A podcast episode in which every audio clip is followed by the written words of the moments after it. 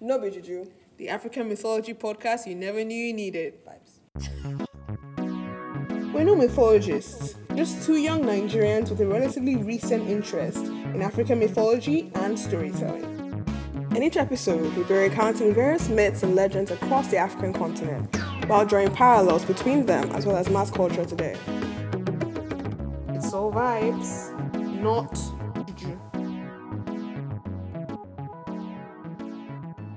Hey guys! Hey, welcome to the first episode of No Be Juju podcast. Mama, we made it. Mama, we made it. It's okay, hold the applause in studio audience. We love you. Thank you. Thanks very much. And thank you, listeners, for joining us on our first episode of this podcast. Yeah, this episode is going to be centered on African creation stories, but we thought we'd begin with a story of our own. Why did we start a podcast on African mythology? Well, first of all, um, for both of us, was actually based off of ignorance. Um, we didn't know a lot about African history and storytelling. And as people of, you know, that grew up in Africa, we, we kind of, you know, held ourselves accountable like, this, this is not really right. It's not right. This ain't, this ain't it. Yeah, like we consume a lot of you know non-African media. Like most people, where we watch loads of movies, series, and read books. Um, but yeah, like I said, they're usually non-African, Yeah, um, and we don't really know much about African mythology. hundred percent. I know quite a bit about you know Greek myths, Roman myths, but the most my African mythology knowledge, honestly, was limited to just you know Shango, Yes. god of thunder. I know Oshun. I don't even know what she's a goddess of. Like the the knowledge was um it just was not Yeah, there. yeah. it was not It was there. lacking. It was lacking. That was one of the main the main Yeah. incentives for doing this.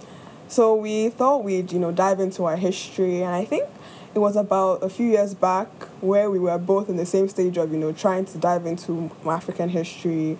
We were researching, not researching, but we're just watching YouTube videos and podcasts, and we found that it was mostly, you know, colonial history. Um, and you know those things are important. We're not downplaying the process of learning about colonial history, but after listening or reading about it, I always felt kind of like you know a bit down in my spirits. Not gonna lie, not gonna lie. It's not. It's not the most you know um, pleasant things thing to like listen to, you know, colonization and stories. Well, not stories, colonization. Yeah. um, but you know, so we so we thought, okay, so what happened before that? What came before colonization?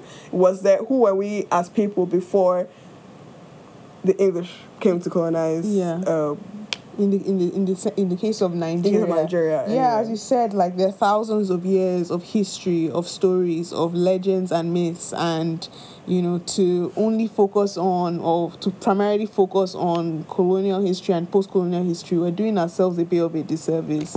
Um, I think, and so this podcast, we just want to kind of dive into dive into that a bit, and I think one way we hope to do that is um, through learning a bit about these myths, these myths and legends. Yeah. Um, but we, we encountered a few difficulties, didn't we? Quite trying to start trying to start this few. podcast. Um, obviously, African mythology, Africa is a continent. Period. Like it's Point the period. most diverse continent on the planet, and um, yeah, yeah, that's great. Yeah. that's great. it comes, you know, it's it's lovely that we have such like a rich culture to dive into. yeah, Um, but because like we actually looked it up, like even genetically, we're the most um, Africa Di- is the most diverse. diverse. Um, so obviously that translates into diversity of culture, of languages, you know, and it's so extensive and that's beautiful. But then there comes a problem when you're trying to, you know, in terms of like recording these his- these um, stories, you know, there's so many different iterations of the same story, um, and it can be hard to keep track of everything. You know, even researching this was um, a bit difficult because you know yeah, it's so vast. It's so so vast. It's so it's really really diverse. Obviously, in Africa, as you said, we have so many um, different tribes. You know, loads of different tribes within a, even one country, and then we have loads of different countries within the continent. So, and within those specific tribes like they all have their own mythological pantheons so a pantheon is like collection of like deities for example yoruba tribe in nigeria have hundreds Yeah. of gods and goddesses so there's just there's a lot there's a lot of you know Yeah. history there are a lot of stories um to be to be told and to be extracted and um It's exciting. it is but it can also be a bit is overwhel- intimidating and and overwhelming. overwhelming. Yes, like when we were doing our research, you know, it got it got a bit academic. it got You know, we were like, this this is not. We don't have the range. We were seeing all kinds of lovely, rigorous texts, and honestly, we are not up to those tasks. No, we're not. So, what we hope to do through this podcast is just make these stories, these myths, these legends. Um, a lot more accessible and also have fun while Mm-hmm. doing it. Um, yeah, as we said, because the of African mythology is so extensive and it's so diverse, the content is limitless, and where we can take this is limitless. And so, yeah, we're just gonna have fun with Yeah, we're giving you the you know the spark notes, the bullet points. You know, if you like to you know go and look up yourself after, that's fine. But if you don't, that's also fine. You know, That's it's also great. you know, we all have we all have things we're doing. Yeah. Um, but yeah, it's it's not going to be rigorously academic because even we um, sometimes struggle with researching. So Yeah, and African mythology, you know, in itself is is pretty different from other um, uh, mythological pantheons. Um, in African oral cultures, myths embody philosophical reflections, they express values, and they identify moral standards. So they actually reflect a lot about. Um, they reflect a lot of um, the values, the things that we held dear in, in times past, and they also explain a bit about why things are the way they are today.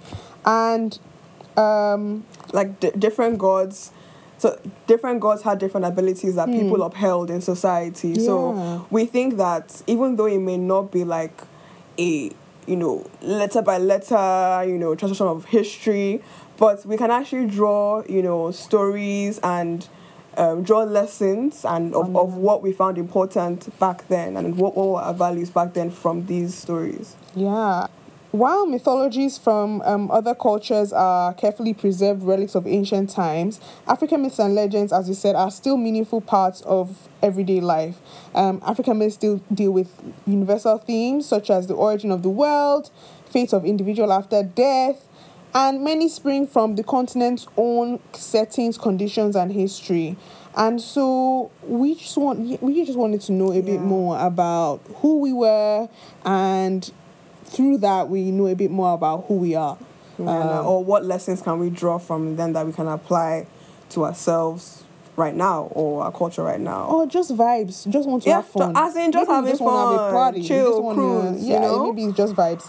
But um, yeah, and another difficulty that we found, well, not difficulty, but kind of like an internal and external struggle was, you know, the generalized stigma against African oh yeah, um, traditional religion yeah, and, you know, mythology. that's a big one.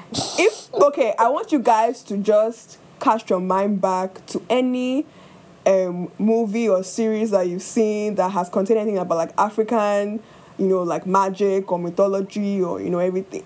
Just think about, just picture it. Did you think of a doll? Was there a guy with a red cloth? You know, were there marks on people's faces? Was it dark? You know, and I think that tells a lot. That tells a lot That about a the lot way about- it's portrayed. Yeah, Yeah, so you can tell what I'm trying to get at is that it's not news that, you know, African traditional religion is highly stigmatized in pop culture and media and just in general. And it would be hard to discuss African mythology without somehow mentioning African traditional religion. You know, a lot of these mythological figures like Shango are still revered by many today. And though the word myths may make it seem like these stories are fictional, we're trying to make it clear that using this word does not in any way try to minimize or disrespect other people's cultures and beliefs. So we want to just set that straight. We also think it's important to just kind of um, let you guys know the difference. I'm sure some of you already know, but the difference between myths and religion. There are obvious overlaps between the two, but religious is more structured. It's a more formally organized system of beliefs and practices that are centered around the worship of supernatural forces or beings. Conversely, mythology is a collection of myths, stories that belong to a specific religion or culture. So basically, not all myths are related to a religion, some are purely cultural. And an example of this would be the legend of Bigfoot. So this is part of the reason why we named our podcast No Be Juju because I mean you can't deny those links, especially in African mythology, between um, African myths and also traditional religion. But as we said previously, we just want to um, kind of um, highlight those stories and highlight those tales um, and mean no disrespect um, in any way to other people's cultures or beliefs. Definitely. Um, so on that note, I think I think it's time. You know, enough, enough blabbing, enough, enough, blabbing. enough talking. Let's get to the stories. Let's That's what you all came for. stories. That's what you came here for. So without further ado, we have African creation stories. So this first creation story is from West Africa, from Nigeria specifically. Um, it is from the Yoruba tribe, um, which is situated mostly in the southwestern parts of Nigeria. Um, although there are much smaller scattered groups that live in Benin and northern Togo. Keep in mind that um, there are multiple variations of this story, um, but this is the most popular story I found um, while I was researching. So it started off um, with the universe consisting only of the sky, the water, and the wild marshlands. And the ruler of the sky and creator of the sun was called Olorun, which you might be familiar with. Um, and the ruler of the water was Olokun, the ruler of the sea. Um, and there's another god called Obatala, who is known as the creator of humans and land on earth. And one day he just felt, we need some land. We need um, something more than just the sky and the water. So he went to Olorun and he asked for permission to make mountains, valleys, forests, and fields. And Olorun granted Obatala permission to create solid land on earth. Keeping in mind, this will be relevant later, that he did not ask Olokun for her permission, and that might be that will become relevant later on. So Obatala went to Orunmila, which was the oldest son of Olorun and also known as the god of prophecy. And he told Obatala that he will need a gold chain to reach from the sky to the waters below. Obatala now went and asked around for um, pieces of gold from different gods, and he was able to um, ask a goldsmith to fashion a chain out of all the gold that he collected.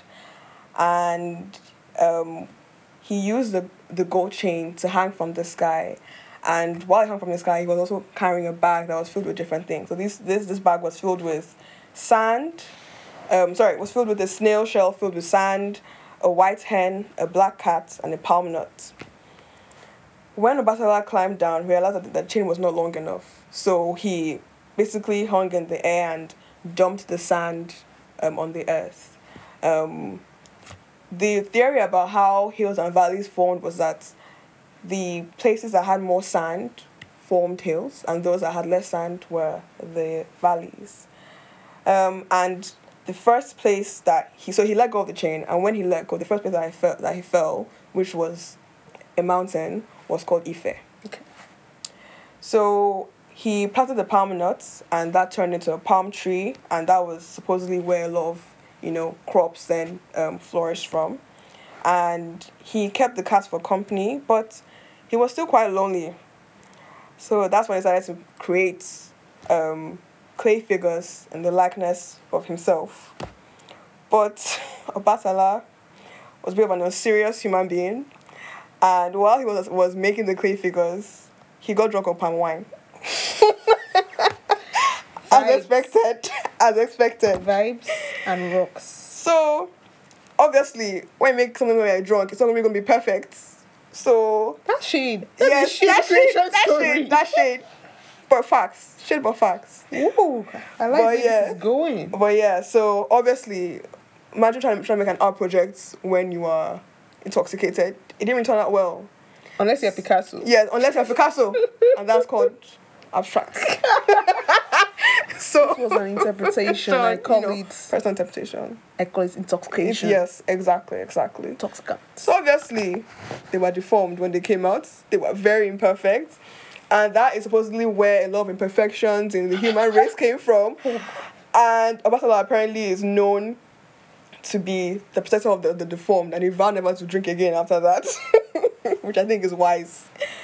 So, the humans then, the humans that he created now formed the first Yoruba village in Ife, and he returned to the sky afterwards and spent his time between Ife and his home in the sky. Um, so, like I said, he didn't ask for Olokun's permission, and as expected, this made her very angry. And it was said that a great flood destroyed Obatala's kingdom, um, and the remaining people then pleaded with Eshu, Eshu, which, which was the divine messenger of the gods, um, and um, he they asked Eshu to plead to Olorun Obatala to help them to fight Olokun and her flood. So Rimla then went to Earth, which caused the waters to retreat, um, and Olokun apparently challenged Olorun to a weaving contest. Knowing that he could not beat Olokun, he devised a plan to accept the challenge without actually participating. so he sent a chameleon to judge Olokun's skill. Every time Olokun wears a new cloth, the chameleon mimics the fabric. And from then on, Olokun, Olokun was defeated. Wow. Yeah, so that is That was a lot. yes, that was a lot. That was a lot. that was a lot. lot. There's there's so much, there's so much to unpack. yeah, yeah, there, there's a lot. Very- There's a lot. So, what did you think when you first when you read that for the first time? What were your thoughts? I thought. I think my first, obviously, you cannot. The part that caught my attention was the fact that he was drunk when he made human beings, which Yeah. honestly is is hilarious to me. But I think it's funny we, how we just like we like to Yeah, we like to parry. We like we like to parry when we're doing serious You things. Yoruba, culture, especially like we're very festive people, very celebratory, you know, people, and that's reflected here. But so funny that that's that's that was like the people's way of trying to justify, you know, imperfections. In it's really humanity. interesting because I feel like a lot of myths they just try and make myths are kind of stories that a lot of times they're just try to make sense of current realities like trying to make trying to find a way to explain why things are the way they are mm. moving further down south the creation story i'm about to tell is from the Nguni people of south africa the Nguni people the Nguni kingdoms made up of the zulu Xhosa, Ndebele, and Swazi, please forgive my pronunciations, were prominent throughout history. Most of all, the Zulu kingdom, which was ruled by the very well known um, warrior king, Shaka Zulu, that ruled in the early 1800s. This version of the creation story is from two sources, so African Myths of Origin by Belcher and Bantu Myths and Other Tales by Jan Knappert. It is a retelling from various sources, the earliest of which came from the late 1800s. Like most African creation stories, this varies from region to region, language to language. The Zulu creation story states that men were made from multicolored reeds, Uhlanga, each one giving rise to varying lines of human. In the beginning, there was a large swamp in the land to the north called Uhlanga. This swamp, in this swamp, there were many different types of reeds, um, each with its own distinct color. One morning, the sky god, please forgive me for this pronunciation, Umvelinqangi, descended from heaven and married Uhlanga. And out of Uhlanga, he broke up the different colors of reeds and made them into people. He made them in pairs, a man and woman from each individual reed. These original people were known as the Unkulunkulu, aka ancestor. Each pair became the parent of a tribe of human beings, each one having its own color. Every pair of Nkulunkulu had a different shade of brown, reflecting the skin shade range of the Zulu people. According to the Zulu creation story, People were created from these water plants, the reeds that grew from the valley which, which, with which the sky god lived in and married. And every Unkulunkulu or ancestor and the tribes that were formed as a result had their own distinctive medicine, charms, keys, and theories to life. As we said previously, myths aim to reflect and explain our current realities. And I think one of the things this myth tries to explain is the diversity that exists between humans. And not to be corny or make this into an after school special, but it does emphasize that though we may have different sh- skin shades, backgrounds, and beliefs, we're all human, and that's that. As mentioned previously, there are other creation stories within the Nguni kingdom. For the Sosa, for the Xhosa, sorry, please just apologize for my pronunciations. I'm very sorry. Humans and animals came from a cave called Umhlanga. And the interesting thing I found about this is that Umhlanga sounds very similar to the reeds which were called Uthlanga. But it's so intriguing how that slight change in language can transform the whole story. As the Xhosa, Swazi, and Zulu were all Bantu speaking groups, they all had a lot in common despite being distinctive tribes and with their own cultures. Among the Swazi, it was believed that reeds, Umhlanga, very similar again to Umhlanga and Uthlanga, were used to make boats by the founding monarchs who sailed across the river into a present day into the present day Swaziland. And so this just shows the range of stories and the diversity that exists even within a particular geographic region, and that's replicated throughout the continent. Also, within the Nguni kingdom, there's another story that explains the reason behind wealth and class differences between people. Legend states that three types of men lived in the home of the creator the Kwa, the Bantu, and the White. And as I'm assuming here that white means European slash Caucasian. The Kwa was a wanderer, adventurer, and hunter of animals. The story is that he loved honeybirds so much that he would follow them into their hives and partake in their honey. With time, he couldn't come home as well, he wouldn't come home as often, and eventually stopped coming altogether. The second type of man, the Bantu, loved cattle and would take care of them leading them to pastures, ensuring they didn't fall sick or get eaten by lions. And actually, at the end of the day, this paid off. He inherited all the cattle as a reward. The third type of man, the white, stayed at home, studying and helping the creator. And through this conscientiousness, he basically inherited the world, specifically the secrets of the world. And it is believed that this is why whites in SA are much wealthier than the Bantu and the Kwa. Um, so yeah, very interesting and creative example of how myths are used to somehow you know make sense of current realities. Yeah, yeah it's interesting. interesting. Even even now, like we are constantly trying to make sense of the world around us. And, you know, they're even more way, so. even more so, even more so. Even though like we we have more, you know, um, definite religions now. You know, Christianity, Islam, all those things like even in our own personal ways, we continually try and like make sense of what's going on around us. So they they just they use stories. Mm-hmm. They use their stories to be able to, yeah, make sense of it. Make sense of that. Yeah, I thought it was just really like interesting how like the choir guy just.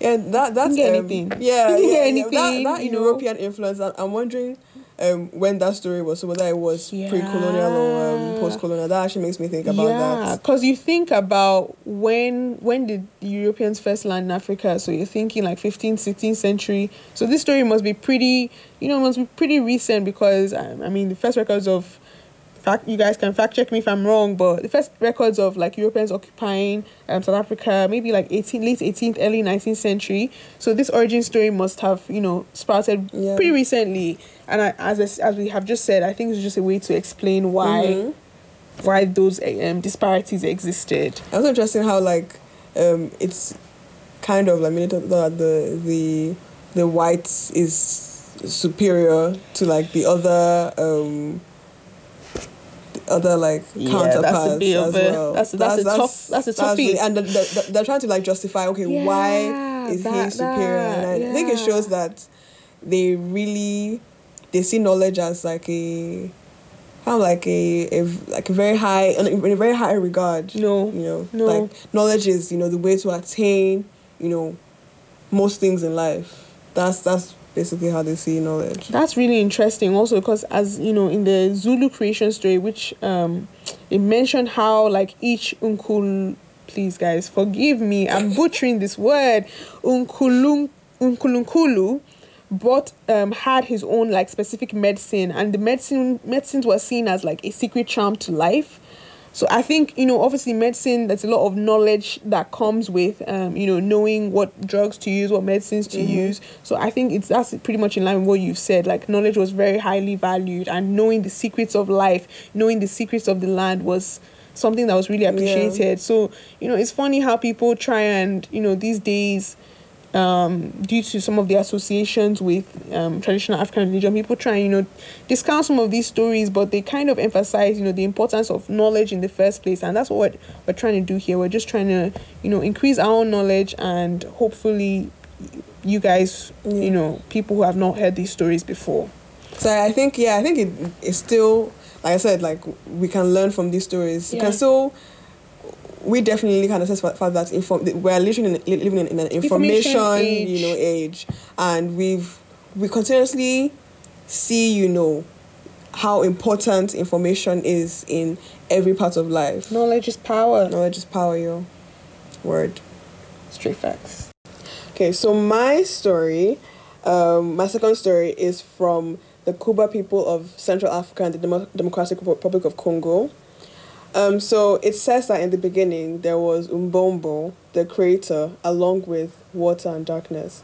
Mbombo or Bomba, um, as he is called in the Bushongo tradition, is said to be a giant white-colored figure who had been ill for millions of years, and the reason why he was ill was because of his incurable loneliness. Um, sad. Yes, yes. Cue the oh. so, finally, because of his sickness, he vomited and produced the sun, which created light and day. This then caused the water to dry, creating land. Mbombo threw up again and made the moon and the stars some gastroenteritis going on here, which divided day and night. And then, if that was not enough, another one. It threw up again, and out came nine animals. I think he needs some fluid He needs some. he needs some. He needs some drugs, some medication. Um, uh, came out nine. Out came nine animals. Um, so a leopard called Koi Bomba, um, a crested eagle called Ponga Bomba, a crocodile called Ganda Bomba, a fish called Yo Bomba, a tortoise called Kono Bomba, heron called Nyanyi Bomba, goat called Budi, a scarab. It's not a bomber. it's not, it's not a They get too many bombers out. So they just had to. They're like, They're like, you're not worthy. You're a not- goat. You're a goat. God. those clowns, guys. Sorry. Sorry about this, guys. And a black cat-like animal that would eventually become lightning, seed called seed sea bomber. Sorry, guys, this pronunciation are just all over the place. All over. The first heron created more birds. The crocodile created more reptiles and serpents. The goats made horned beasts. And the fish made other kinds of fish. Um, and the beetle made um, insects. An iguana produced by the crocodile made creatures without horns, along with the animals. Diced carrots, for some reason, were produced. And eventually humans. So we were we were made after diced carrots. Diced carrots are more important. Anybody that's had diced carrots knows. You know the truth. You know the truth. You can't play with diced carrots. No. You can't. What What is more reliable, your diced carrots or your human being? I always go with the carrots. You gotta go with the carrots, although they may spoil if you leave them out. Sorry, just You know, I'm going to continue. I'm sorry. I'm so sorry. so Mbombo had, Mbombo had three sons um, who finished the world once most of the animals were created. The first son, hmm, God, Nyonye Ngana, tried to make white ants by vomiting them into existence, but died soon after. Oh, that's really sad. Yeah, that's sad. That's sad. In his honor, the ants burrowed deep underground looking for dark soil to bury him in. Um, they found it and brought the soil to the surface to transform the barren deserts into what is now the Earth's surface. Chonganda, the second son, made a plant that gave life to all other trees and plants. And the third son, um, Chedi, bomber created the final bird, the kite. Wow. Yeah. So Tsitsi bomber became so troublesome that Mbombo had to chase her away from the land and into the sky where she became lightning. However, she continued to strike the earth in her frustration. Mbombo showed humans how to create fire from the trees, telling them that all trees contain the fire within them. When everything on earth had been created, Mbombo retreated to the heavens and gave all his creations over, over to humans to govern. Um, he also left the first man, called Lokoyima, to serve as God on earth. The woman of the waters in Chenge lived in the east, and her son Woto became the first king of the Kuba people. Woto, first king of Bushongo, moved to the west with his children, away from his mother. There, they dyed their skins black and change their language by laying medicine on their tongues. That's really interesting.